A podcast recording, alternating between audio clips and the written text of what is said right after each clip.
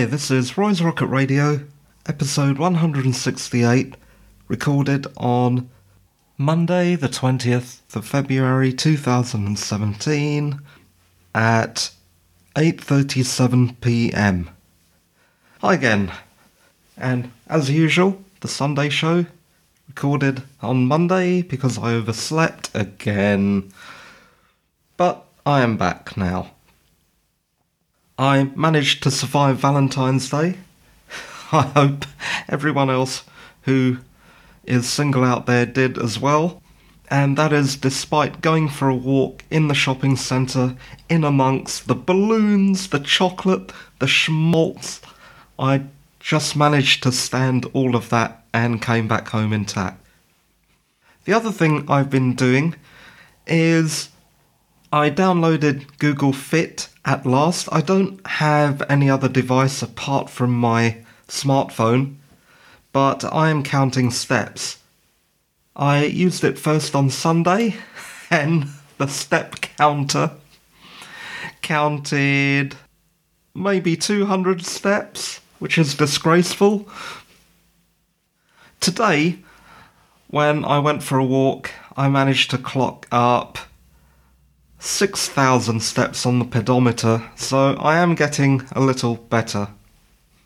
A bit disappointingly, because it uses a lot of fairly rough estimation, is that a bit earlier today I found out that I'd burned about 1,300 calories. And as I picked up the phone, it must have decided that I've been resting too long because that 1,300 calories zoomed down to 1,100 calories. So, yes, this is the beginning of the quantified Roy. This week on TV, I watched another episode of Emerald City, so we're up to episode 2 now. And luckily, as I reported before, the show is free on 5 star in the UK. It is a modern update of The Wizard of Oz for adults, though not the first in recent ish memory because there was The Tin Man from 2007, which was a mini series on sci fi. That's pre sci so S C I F I, not S Y F I back when sci fi was pretty good, although it is turning around lately too. Yeah, I am enjoying Emerald City. This time, Dorothy is a paramedic, and Toto's a big German Shepherd police dog. I think the show is beautiful to look at and has a very, at least to me, similar look to the Myst game franchise. It is, of course, very different from the film, but enjoyable, except for the Wicked Witch of the West. Good actress, but I've got a feeling she's wearing a terrible wig. Although I can't be sure, so if I'm wrong, I apologise. But yeah, that's Emerald City 2017. And Tin Man that I mentioned earlier from 2007, still on my watch list. I will eventually get round to watching that and telling you all about it. Though, if you're a big nerd, I'm sure you already know all about that by now, so maybe I should save my breath. No, you know what? I'll tell you what I think of it. Otherwise, what's the point of this podcast? Okay, and technology. We reported earlier that the NES Classic Mini had been hacked so that it can play any ROM and not just the set list that comes with the machine, but it has been hacked again, and now it can run RetroArch, which is a multi emulator Linux distro. So you can play ROMs from the Sega Mega Drive, the Game Boy, etc. And that makes it even more attractive to me when it initially came out, I wasn't really impressed that it was tied to just a set number of games, but now it appears that you can play anything. But stock levels. Yes, it's still unavailable in the shops, but Nintendo have confirmed just in the last day or two that they are cranking up manufacture of the consoles, so they should start appearing once again in Tesco and Smiths, Smyths. There's no E at the end. You know the toy shop? S M Y T H S. That shop. So if you don't have one yet, don't panic and don't pay over the odds because we don't want to reward price gouging, do we? Okay, next Android Nougat. I updated my Moto G third generation smartphone from 2015 to Android Nougat. Nothing seems to have gone wrong, though it did take about two hours. The other thing that I read online since the last podcast is that apparently on certain phones you could sideload Google Assistant, which is usually only available on Google's flagship Pixel phone. Unfortunately, hours later, that was pulled from the store, so you can no longer do that. But in any case, it was pretty buggy, so no big loss. Next news is about Nokia, and it's been everywhere, so I don't think I'm telling you anything new by now. In the run up to Mobile World Congress in Barcelona for this year, Nokia is rumoured to be announcing a refreshed version of the first Nokia without a protruding antenna. That is the Nokia 3310. It's pure nostalgia and the original did look okay for a phone of its time, though at that time I still had my even earlier Nokia 5110, which I had on Vodafone back in the old days. So I never did get round to having one without an antenna, which is a pity because guess what happened to my Nokia 5110, yes, it dropped directly on the antenna and cracked. Apparently, the refreshed version will have a dual SIM, and if that does come out, that would be quite tempting because a dual SIM phone is always useful because then I could use something like a low cost Lebara SIM to make foreign calls. Anyway, back to the 3310. The phone was legendary for being really tough to kill and having a very addictive Snake game, which is a pity because I really don't like Snake that much. You know what? And I tweeted this, and I'm sure Nokia are not listening, but if they brought that phone back with NetHack, or even better, not the 3310, but the Matrix phone. Can't remember the, the model number for that phone, but if that came back with NetHack, that would be the ultimate geek toy, wouldn't it? Uh, oh well. Anyway, post Microsoft, the Nokia 3 and 5 are also phones that will be announced at MWC, and they all seem like good looking Nokia branded but not built Android smartphones. They're actually made by HMD Global, a Finnish company, and manufactured by Foxconn in Taiwan. So I don't know about HMD Global, but I know about Nokia, and we all know about Foxconn, who also, of course, make iPads and a lot of stuff for Apple. And there is already on the market actually the Nokia 6, which was announced back in January. So much for Nokia giving up the mobile phone market then. But back to Foxconn. You know what? Foxconn also make iPhones, so isn't it about time Foxconn realised its brand is perhaps wrong and started making Foxconn branded devices? And when I thought that, of course, the first thing I did was Google, and they actually do make their own devices. And they have done for years because I found an article at Android Authority dated back from 2014 and there was a phone call the InFocus. So, who knows? Sometimes I wonder if companies like Foxconn, who obviously know what they're doing and they can make great devices,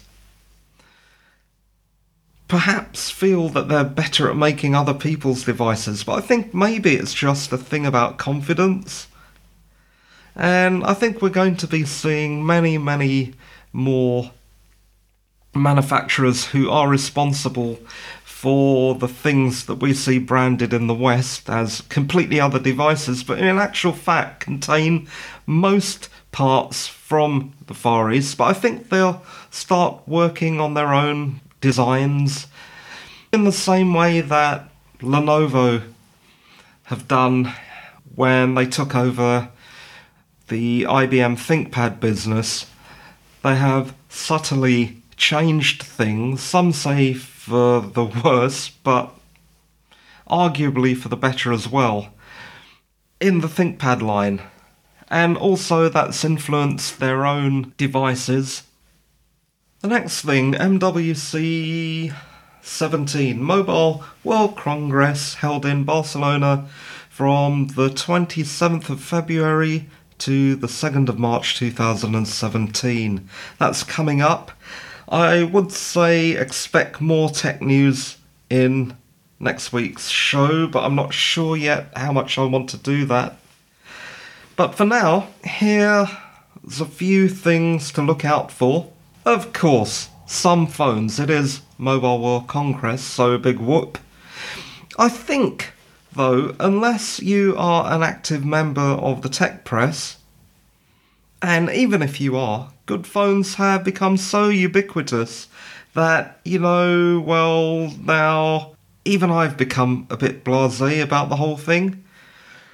Which is why stories like the return of the Nokia 3310 stand out from the crowd and has been so widely reported, which makes you think that maybe it's just lucky happenstance, but perhaps it's a very clever but very expensive marketing ploy by Nokia. Who knows? It has got them into the news in a big way, though. But back to MWC, the only thing that kind of stands out for me is the whole mess of 5G, with its total lack of consensus, which I'm sure will be a hot topic in MWC. I've actually written down in my notes, yawn. Yeah, I'm finding it very hard to get motivated about those things. Next, US government science agencies rebel. Okay, since the reign, oh, sorry, presidency of Donald Trump, various government science agencies in the US, fearing government interference with their work and loss of scientific data, or at least the hiding of scientific data, have created unofficial, anonymous Twitter accounts as an act of resistance against Trump's administration. I have followed quite a few of these accounts. They usually prefix or suffix their accounts with the words rogue or a bit cheekily alt. that must really get the president's goat. If you go to the almost certainly parody account at rogue POTUS staff, who purport to be the White House staff, and look at the list of accounts being followed, you'll find many of the rogue agency accounts there. As to whether they are verifiable or not, I'm not sure. But some of them have many, many followers. I know that's not the only thing you can go on to verify a Twitter account, but if someone's got two followers and the other one's got 30,000 followers, I'm guessing the one with more followers is more likely to be genuine. I know that the Rogue NASA account is actually, I think, no longer run directly by NASA personnel for fear of dismissal, but many of the others could very well be legitimate. It's a bit cloak and dagger, so pinch of salt, whatever, but if at least some of them are real, then good. Okay, next, India on the moon. And we just recently talked about China's ongoing and ambitious space program, and now we've got a little thing on India here. There's a video of a very cute robot built by Indian private consortium Team Indus, who are taking part in Google's Lunar X Prize competition and are also building a spacecraft to take their robot to the moon. The prize money is actually a lot less than the money required for the project's budget, but I suppose there is a lot of national prestige involved. One of the perhaps a raison d'etre for going to the moon again is to get the ball rolling, or at least fire up some global enthusiasm for duh, duh, duh, no, not colonization, but helium 3 surface mining. And if that seems familiar, well, it should because it was the backdrop for the plot of Moon, the film back in 2009. So, Helium 3, what the hell is it? I hear you ask. Well, I'm glad you asked because here is what our own space agency say. So, this is from the European Space Agency website. Unlike Earth, which is protected by its magnetic field, the Moon has been bombarded with large quantities of helium 3 by the solar wind. It is thought that this isotope could provide safer nuclear energy in a fusion reactor since it is not radioactive and would not produce dangerous waste products. I've put the link to the robot, the Team Indus site, and the ESA site explaining helium 3 in the show notes, so have a look if you are interested. But, of course, I am extremely enthusiastic about the ongoing space program, and I'm always happy to hear things progressing in that sphere. And that looks just about it for today. Thanks for listening. If you want to contact me, just go to the website roymathur.com, roymathur.com. I'm also on Twitter at roymathur, at R-O-Y-M-A-T-H-U-R. There's a hashtag for the podcast, which is hashtag Roy's Rocket Radio. Please review in iTunes. Okay, and that is it. This was episode 168 of Roy's Rocket Radio, recorded on Monday, the 20th of February 2017. And the time at the end of the show is 10 minutes past 9 in the evening. Thanks for listening, and bye for now. Bye.